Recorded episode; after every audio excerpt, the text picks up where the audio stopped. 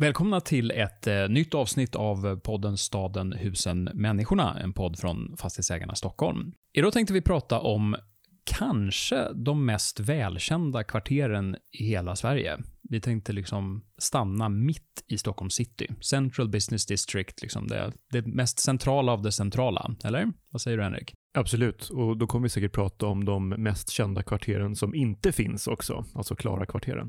Just det. Välkommen till ett nytt avsnitt som sagt av podden. Jag heter Oskar Öholm, är vd för Fastighetsägarna Stockholm och sitter som vanligt med eh, Henrik Nerlund, eh, arkitekturhistoriker och Stockholmskännare vid min sida.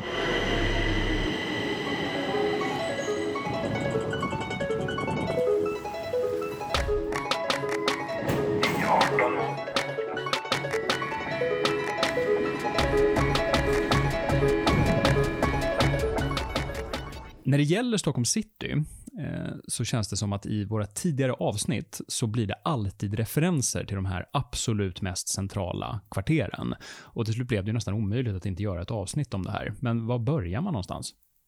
Ja, det är en väldigt bra fråga var vi ska börja. Nej, men Stockholm city, eller det som numera kallas för Stockholm city, den nedre Norrmalm, Eh, om vi ska prata om hur de blev den här centrala delen av staden, för det var de faktiskt inte från början, utan det är en ganska ny företeelse ändå så får vi söka oss tillbaka till ungefär för förra sekelskiftet, alltså sekelskiftet 1900. Innan dess så låg Stockholms city, eller Stockholms mest centrala del i Gamla stan och hade alltid gjort det ända sedan Stockholm grundades på 1250-talet. Så staden rör sig lite norrut, eh, liksom ja, centrumpunkten. Ja, city rörde sig norrut, eller den centrala delen rörde sig norrut, och egentligen beroende på ett par olika saker som skedde samtidigt. I ett tidigare avsnitt så berörde vi järnvägens eh, intåg i Stockholm eh, 1871 när man fick en sammanbindningsbana, alltså att när järnvägen gick över strömmarna så man kunde åka från norr till söder så fick man också en ny huvudstation, centralstationen som ju ligger där den ligger, för att det fanns plats helt enkelt. Där fanns det vatten som man kunde fylla ut. Och det gjorde att den här mest centrala punkten dit man kom, den hamnade inte i Gamla stan, utan den hamnade på Norrmalm. Det här är också en del av eh, Stockholm som eh, ska vi säga, där väldigt mycket av den gamla bebyggelsen ändå är, är riven. Alltså du, du nämnde ju Klara kvarteren och Klara rivningen och så här. Jag tänker på det här klassiska skämtet som man har hört någon gång om eh, på 60-talet, mitt i, kallas det riksgropen när man, när man gjorde den här, ja, eh, skulle bygga Sergels torg och allt detta. Um, och att det då sägs ha funnits någon inrest journalist från USA som beklagade sig och sa, jag minns inte riktigt hur det var nu, var, var, var det nazister eller kommunister som bombade i Stockholm? Var på någon eh, som Stockholms eh, person som var där sa att nej, nej, men det här har vi gjort alldeles själva. Liksom. Just det, med ganska mycket stolthet i rösten. ja, det, förmodligen var det väl det också då på den tiden. Men, men vad, är, vad är bakgrunden till att man ändå känner att eh, här, vi, vi, har den här delen då nedre Norrmalm, eh, uppenbarligen ändå en, ja, absolut le, levande stadsmiljö, men som, som man helt vill riva ner. Alltså vad, vad, var kommer tanken ifrån? Det känns ju i våra dagar ganska absurt att tänka sig att nu, nu river vi en hel stad för att bygga en ny. Ja, nej, men absolut. Och samtidigt så tänker jag så här att eh, nu har så många år gått, så jag tror väldigt många stockholmare skulle inte tycka att Stockholm var Stockholm utan Sergels torg, Hötorgsskraporna och Kulturhuset och sådär. Även om man kanske inte tycker att det är de absolut mest charmiga delarna alltid, så, så gillar nej, men... man det lite ändå. Man har en relation till det i alla fall. Ja, nej, nej men så är det verkligen. Jag, jag tänker att det är, det är ju ändå väldigt mycket symbolen för Stockholm. Mm. Och tittar man liksom populärkulturellt på Stockholms eh, referenser så är det ju väldigt mycket de här kvarteren. Eh, en kul eh, referens är till exempel eh, Orup, hans sång Stockholm där han i videon kör 6, 7, 8 varv runt Sergels torgsfontänen på något sätt för att liksom Stockholm är inte så himla mycket större för honom när man ska liksom visa att han är i Stockholm. Även om han tar sig hela vägen från uh, Djursholm till Danvikstull om jag minns textraden Ja, just det, via broarna i gamla Men det är en annan, eh, en annan låt va? Ja, det har du rätt i. Det har du rätt i. Nej, men, men tillbaka till frågan, varför rev man då de gamla kvarteren? Jag nämnde ju tidigare järnvägen som kom på 1870-talet. Vi hade en massa banker som började flytta ur sina gamla huvudkontor som funnits i Gamla stan och eh, man fick nya, ett nytt bankväsende som, som började blomstra i samband med industrialismen i, i Stockholm. De, man behövde nya lokaler, de byggde man runt Fredsgatan, alltså precis eh, på andra sidan Strömmen. Och sen hade vi som vi berört i flera avsnitt Sveavägen som var på väg ner och lite sakteliga liksom drog sig ner mot nedre Norrmalm. Mm. Som också påverkade staden, så att säga, den här gamla staden norrifrån. Så det var tre krafter som tryckte mot den här gamla kärnan. De gamla kvarteren, de var, gatorna var väldigt smala eftersom det var till stora delar en 16-1700-tals stadsdel där husen byggs på under 1800-talet men ändå gatubredder och sådär var väldigt smala. Det var väldigt mycket, det var tufft att ta sig fram öst-västligt i Stockholm. Man hade den höga åsen som nu är helt bortschaktad men som då var ett ganska stort hinder. Det sammantaget gjorde att man ville göra sig av med de här äldre husen och bygga någonting nytt och modernt. Sen var de inte i så dåligt skick som många kanske tror, utan man bestämde redan på 20-talet att lägga ett byggnadsförbud, vilket gjorde att man inte egentligen mer eller mindre fick renovera husen. Man såg till att de var i, i dåligt skick för att kunna motivera rivningarna. Så liksom. när man började riva på 50-talet så mm. var de i väldigt dåligt skick och mm. hade ju dass på gården och det fanns ett, ett slags både hygieniskt men också ideologiskt synsätt att de här gamla husen skulle bort för att mm. de markerade ett gammalt Sverige som man inte tyckte var modernt mm. eller som inte liksom visade på den stolta framtid som Sverige skulle ha då på 50-talet. Men det där är väl samtidigt någonting man man måste bära med sig lite grann. Att det, idag blir det obegripligt, obegripligt i debatten. Man kan bara tänka sig vad som skulle hända om någon föreslog att nu ska vi riva en stadsdel bestående av bebyggelse från 1700-talet. Det skulle bli ramaskri. Absolut. Men det är klart att om man tänker det ur perspektivet att man har inte egen toalett, det är omoderna kök, det är dålig liksom, uppvärmning, eller uppvärmning, alltså det finns en, just den här moderniteten som du beskriver, att det, det är en del i att nu ska samhället bli, bli bättre och mer, mer välfärd och välstånd åt massorna, så att säga. Då, då blir det lite mer begripligt. Ja, men det blir det absolut. Sen gick det ju alldeles utmärkt att få centralvärme och, och, och liksom vatten, toalett och sådär i husen i, i Gamla stan eller på Mariaberget och sådär. Så det är klart att det hade ju gått mm. också. Man hade ett annat synsätt vid den här tiden. Och sen fanns det också starka föreställningar om att man ville skapa en, liksom en hjärtpunkt, du sa tidigare, rikshjärta en plats i Sverige där man skulle samla de viktigaste funktionerna. Och då tyckte man att det här var en sån plats. Om man hade vid den här tiden då, om vi tänker oss när man eh, började planera det nya city under 30 och 40-talet så hade man en hel del internationella förebilder, både i USA men också i Storbritannien och på andra håll.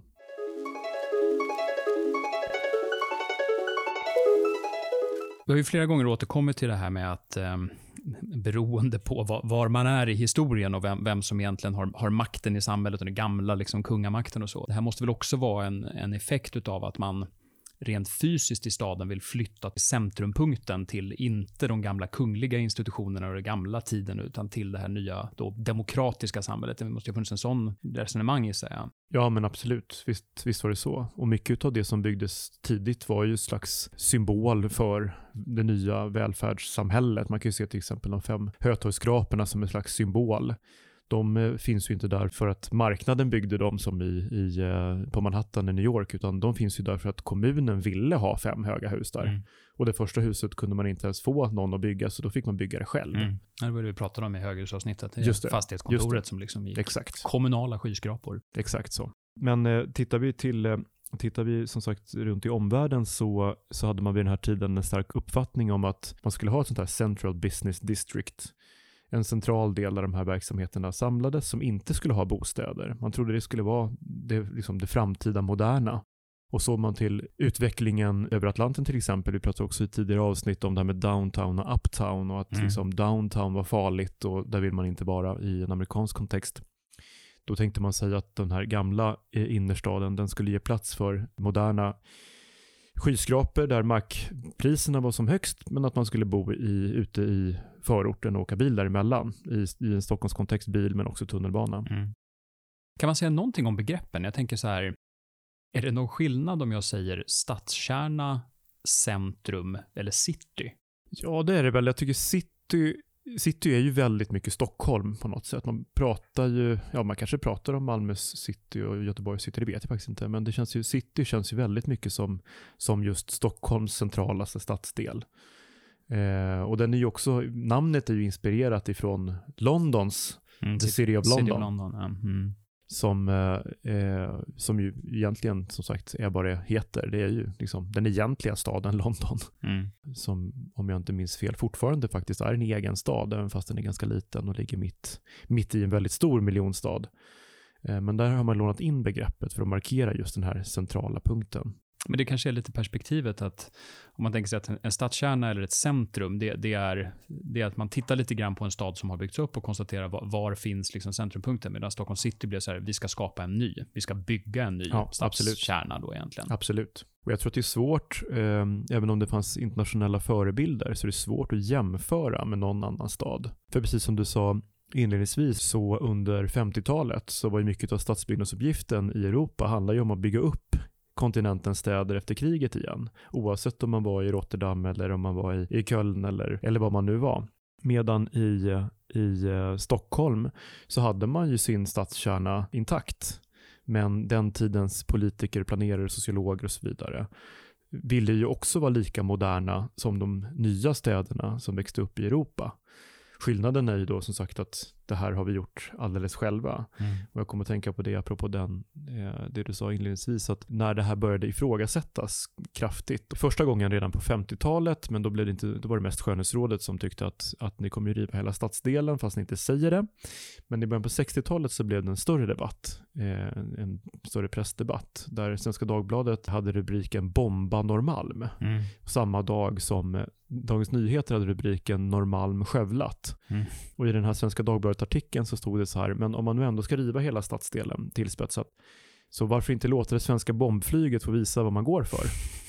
Så att det är klart att det fanns en stark kritik också mot det man gjorde. Det vill säga att man rev så mycket som man inte mm. behövde göra för det inte hade varit något krig som det hade varit i de andra städerna. Och sen kommer hela almstriden och som någon sorts folkligt uppror mot detta också så småningom. Då. Just det, och det, och det är ju i början på 70-talet. Mm. Men då får man säga att Almstriden, även om det i någon slags populärkulturell mening är slutpunkten för cityomvandlingen eller rivningarna, så är det samtidigt så att då har egentligen hela luften gått ur projektet långt innan, för då har pengarna tagit slut. Så om, man, eh, om vi tittar tillbaka lite grann till, till varför, eller hur man skulle kunna genomföra det här. Man hade planerat det sedan 20-talet egentligen. Man behövde nya förbindelser från öst till väst genom Stockholm man vill ha ett nytt centrum. Så dröjde det ganska länge tills man kunde göra någonting. Man fick vänta till efter kriget. Och då behövde, för att kunna komma loss, så behövde staden dels det kommunala planmonopolet, det vill säga den exklusiva rätten att själv planera staden som kom 48. Man hade tunnelbanebeslutet 41. Tunnelbanan blev ju ett slags bräckjärn för att kunna börja riva och ta sig igenom city för att kunna få den här nord-sydgående tunnelbanan mm. som vi också pratade om i ett tidigare avsnitt. Och dessutom så fick man en ny lagstiftning som heter Lex Norrmalm som innebar att staden kunde expropriera, alltså tvångsköpa hela kvarter, eller egentligen grupper av kvarter genom att bara ha en skiss på vad man ville göra. Man behövde inte ens ha en, egen, en färdig plan, man behövde inte ens visa de som ägde marken på riktigt mm. vad det var man ville göra. Ganska kraftiga ingrepp i äganderätten kan man säga. Väldigt kraftiga ingrepp i äganderätten. Och det här finns ju inte kvar längre. Mm. Men utan det så hade man inte kunnat genomföra eh, den här förändringen på det sättet som man gjorde. Mm. Man såg till att man hade både de ekonomiska musklerna och liksom den lagstiftning som krävdes för att göra detta egentligen. Då. Exakt.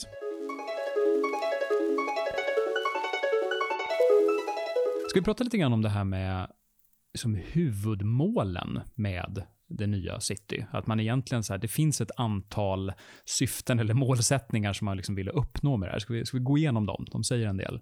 Ja, ja men absolut. Och man, går man lite till källorna och så tittar man på eh, vad de här herrarna som det var vid den här tiden, vad de hade för föreställningar om framtiden. Det gäller egentligen hela Stockholm, hur hela Stockholm skulle fungera. Vi pratade ju också i ett tidigare avsnitt om ABC-städer med mm. arbete i bostadscentrum, Vällingby, Farsta och sådär. Egentligen så handlar det här om att göra Stockholm till ett ABC-samhälle i jätteskala. Mm. Med liksom arbetsplatser och centrum i city och sen så bostäder runt omkring.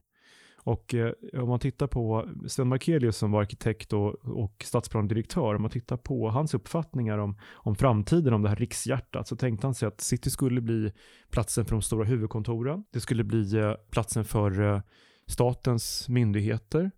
Det skulle bli platsen för de stora varuhusen. Och för att kunna mata allt det här för att det skulle kunna fungera, man skulle kunna pendla in och ut, så skulle det också bli platsen för ganska stora trafikstrukturer. Mm. Både tunnelbanan men också parkeringshus, biltunnlar och så vidare. Så, så fyra saker.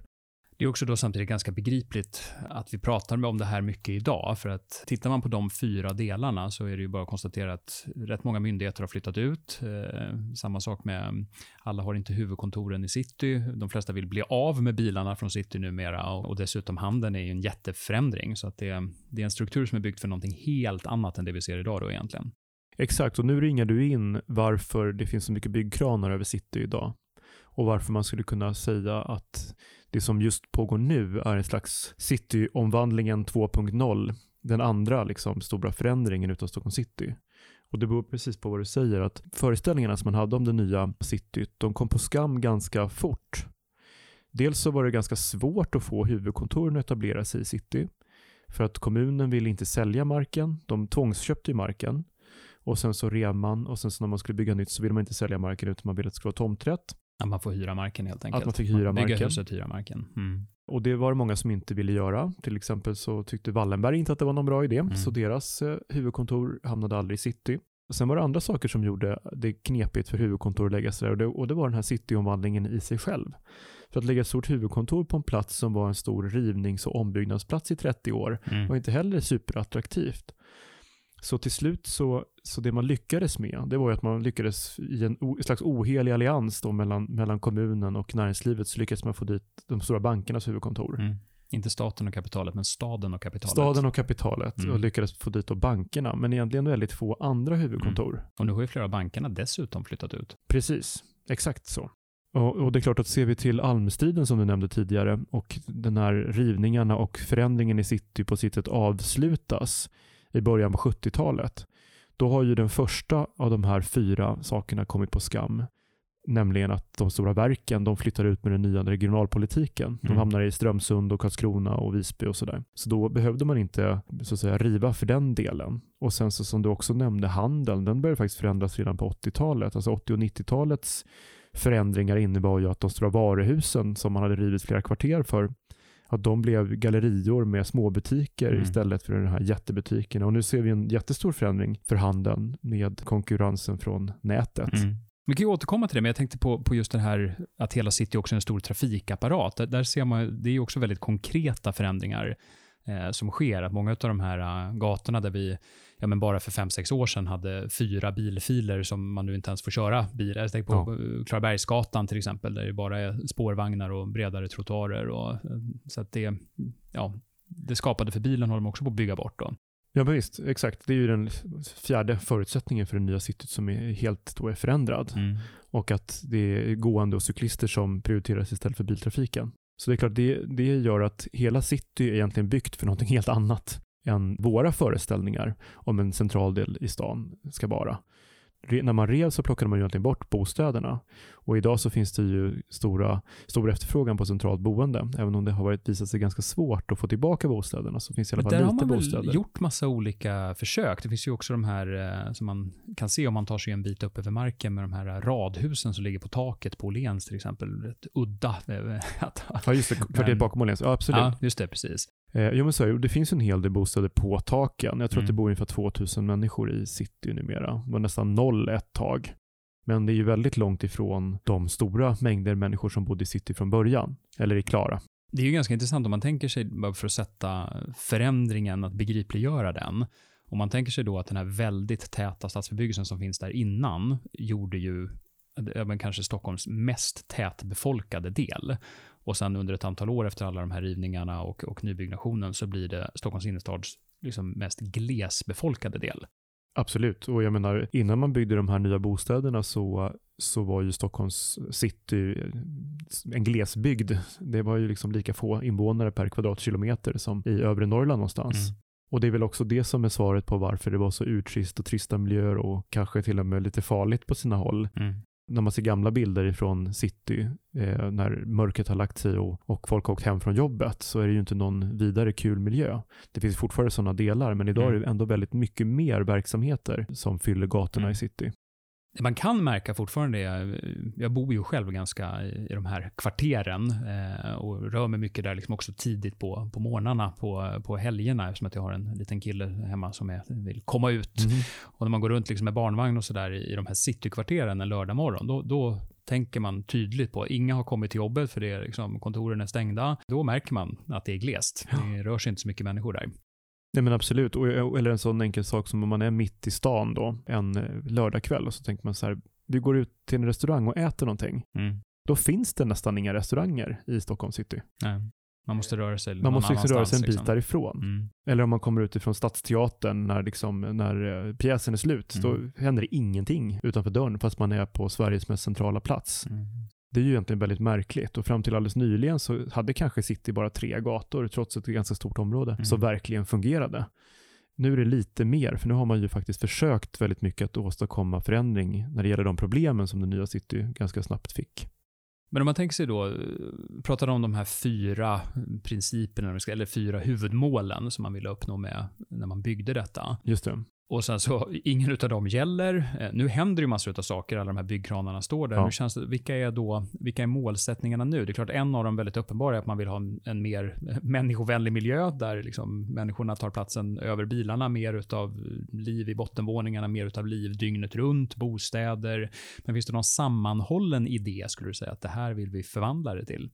Nej, men det är väl egentligen det som, det är en väldigt intressant fråga, för det är väl kanske det lite som saknas i city. Alltså den här sammanhållna idén om vad city ska vara. Och då menar jag inte som på 50 och 60-talet att man planerar allt i minsta detalj. Men det finns ganska lite tänkt tycker jag om vad som ska vara stadsdelens framtid. Om vi ser bara till vad som händer just nu. För jag skulle, jag skulle vilja hävda att, att den här stora förändringen som, vi pågår, som pågår just nu, den kommer liksom inte återvända igen, utan vi står verkligen mitt uppe i en stor förändring som, som snart kommer att slutföras. Och den hänger ihop med den här tredje, det tredje benet, det vill säga när bankerna flyttar. Mm. De satt ju till alldeles nyligen vid Sergels torg och Brunkebergs torg och så vidare. Nu har ju de flyttat nästan allihopa till, till Solna och Sundbyberg och sådär. Eh, och då har man tömt jättestora kvartersstora byggnader med 2000 arbetsplatser och sådär som ju inte går att fylla igen utan man har försökt hitta en ny småskalighet. Det blir ett hotell och andra verksamheter som man bygger om det till nu som skapar ett nytt liv också dygnet runt. Och vi har sett ganska mycket påbyggnader men någon sammanhållen idé om framtiden finns egentligen inte riktigt. Staden tog fram ett nytt program för city, men där duckar man för de svåra frågorna. Så det där är ju någonting som man behöver fundera på nu och ganska snabbt tror jag, innan förändringen liksom är slutförd. Mm. Och man får vänta ganska länge till nästa möjlighet att skapa ett bättre city.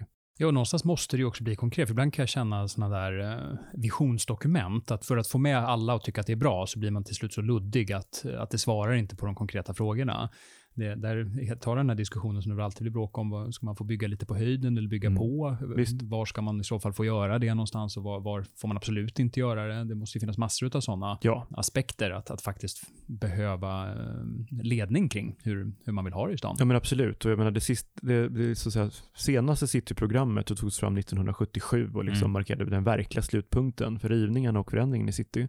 Sen togs det fram ett nytt då här om året.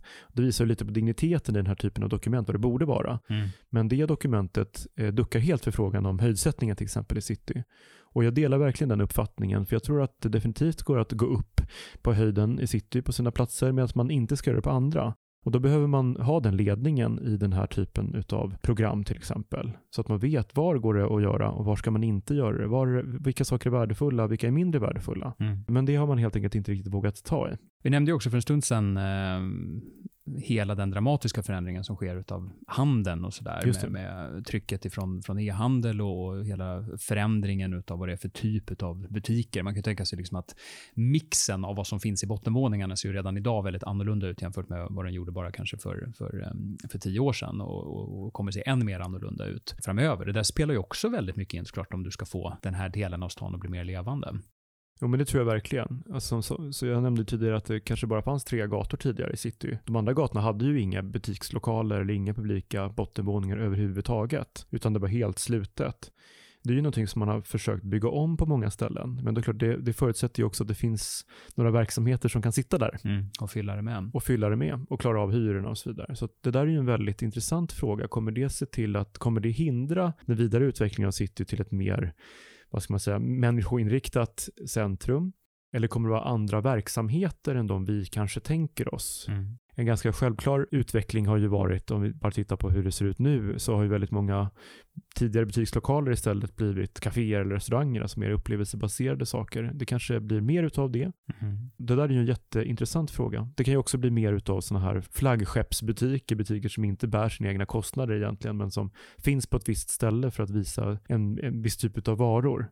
Det finns ju också siffror som pekar på det där. Alltså vi, vi, tar ju fram sådana till exempel från, från fastighetsägarna. man tittar på vad, vad, vad är skälet till att man besöker Stockholms innerstad. Där, där har vi de här dramatiska förändringarna om att eh, om det tidigare var att handla som var själva anledningen till att åka in till city, så är det ju precis som du säger, har ju det där bara egentligen de senaste två åren bytt plats med att det är upplevelsen som, som man vill åt. Ska man sammanfatta den förändringen så är det ju egentligen att här, från handelsplats till mötesplats. Men vad det blir framöver blir ju rätt, rätt spännande och måste ju vara med i den här planeringen då också. Ja men verkligen. Det är ju otroligt intressant och det är klart att en mötesplats kräver ju bättre offentliga rum än vad city har haft under de senaste decennierna. En större förändring är förändringen av Brunkebergs torg som ju genomfördes häromåret. Där det fortfarande finns en del kvar att önska kanske, men ändå en plats som gick från att vara ett totalt bakvatten till att faktiskt bli en plats där man ser människor. Mm. Och där människor vill röra sig och vara. Liksom. Av egen fri vilja, precis. Mm. Kan man också tänka sig så här att, jag tycker nästan att det finns en sån trend att Ja, men dels att man vill saker som man inte går att göra på nätet hamnar, det, det mm. blir väldigt tydligt fort, det ser man ju i stan. Man, ja, man kan gå och fika, och man kan gå och klippa sig, och man kan gå och tatuera sig, man, alltså det här som inte riktigt går att göra online. Just. Men sen finns det väl också den här trenden att, att människor letar på något sätt efter saker som inte går att kopiera. Det är väl det som är liksom själva upplevelsen, att man, man gör någonting unikt som Just man kan få berätta om på sociala medier kanske. Just det. Skulle man då kunna tänka sig... Samma eh, typ av annorlunda saker. Ja, exakt. Lite åt det hållet. Nej, men man kan kanske tänka sig att, att eh, alla de liksom hantverkare som fanns i Stockholm för hundra år sedan, som flyttade ut liksom när stan förändrades då, att nu, nu, kommer mycket av det klassiska hantverket tillbaka. Jag tänker på det här med allt ifrån eh, brännerier och eh, bryggmästare och cykelverkstad. Ja, men cykelverkstäder. Bensvarvare. Någon sorts av klassiskt genuint hantverk som inte bara går att kopiera hur som helst, kommer tillbaka in till centrala stan. Det är ju en jätteintressant utveckling och det, är ju, det ligger ju helt i linje med det här som jag var lite på tidigare med att den stora skalan som man skapade på 60-talet, att nu är man ute efter den lilla skalan igen och att det är lite det som är problemet och det man försöker åtgärda. Mycket av kritiken mot den nya city var ju faktiskt att man kastade ut många hantverkare och som hamnade sen i små industriområden i Johannelund eller i, i Högdalen eller sådär. Eller la ner, gjorde de flesta förstås. Det där är ju en jätteintressant utveckling och då behövs det ju små lokaler men det behövs ju också såklart hyror som eh, den här typen av verksamheter klarar av och mycket folk som rör sig och där har ju City sina problem eftersom det fortfarande är ju väldigt nivåseparerat. Från början så bestod ju som sagt stadsdelen av en, en hög ås på mitten, det var lite krångligt att gå över men det var ändå i samma plan. Mm när, när åsen schaktades ur så byggde man ju väldigt mycket broar och gjorde massa olika plan, upp och ner och gatorna möter inte varandra. Det gör att vissa platser får väldigt mycket folk och andra som ligger precis bredvid inte har en människa. Så det är ju någonting som också, som också är viktigt att göra någonting åt. Ett sådant exempel är ju till exempel de nya kvarteren precis vid Sergels torg där det byggs en ny trappa från Sergels torg rakt upp till eh, Malmskillnadsgatan som då får en direkt koppling som i bra solläge och ganska gen till den lägre nivån som säkerligen kan öka attraktiviteten på Malmskillnadsgatan och få den att kanske eh, laddas med andra saker än mm. vad den var känd för tidigare. Ja, där har väl, det fanns väl en tid när folk som hade adresser där och företag så ville byta adress. Man ville inte ha adress Malmskillnadsgatan. Precis, och det säger ju väldigt mycket om stadsbyggnadsmisslyckandet. Mm. Men idag så tror jag att namnet Malmskillnadsgatan kan få en helt annan laddning. Egentligen ett ganska fint namn, det är ju den gatan som skiljer Malmarna åt som mm. låg längst upp på åsen.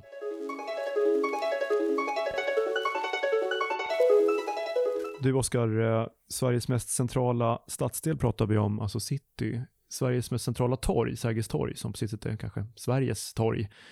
Ja, är det Sergels torg som är så här, om man, om man kommer, om man åker bil till Stockholm så står det så här, Stockholm 323 när man är i Karlstad och sen står det 222 när man har passerat Örebro. Va, vad är man när man kommer till noll? Är det Sergels torg? Det borde vara Sergels torg, men eh, jag tror att det är Gustav Adolfs torg som är den liksom, naturliga nollpunkten. Det ligger ju inte så jättelångt härifrån.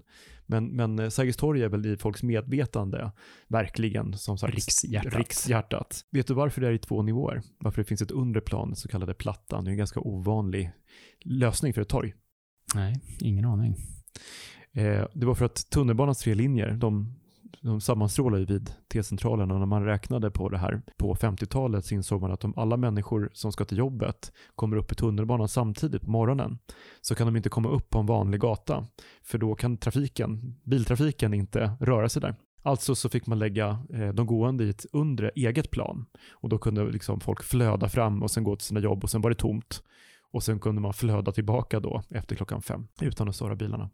Eh, säger en del om eh, prioriteringarna med att man, man trycker ner, människor kan vara där nere för bilarna ska först få plats. Liksom. Nu, nu är det liksom lite tvärtom när man planerar. Men det gör väl också att det blir ganska komplicerat där. Det är rätt mycket brokonstruktioner när man ska renovera, att det dra fram spårvagnar och annat. Att det, ja.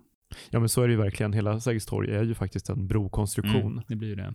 Och egentligen hela city till stora delar, om man tänker sig från Regeringsgatan ända bort till Klarabergsviadukten, så är faktiskt gatan en enda bro. Mm.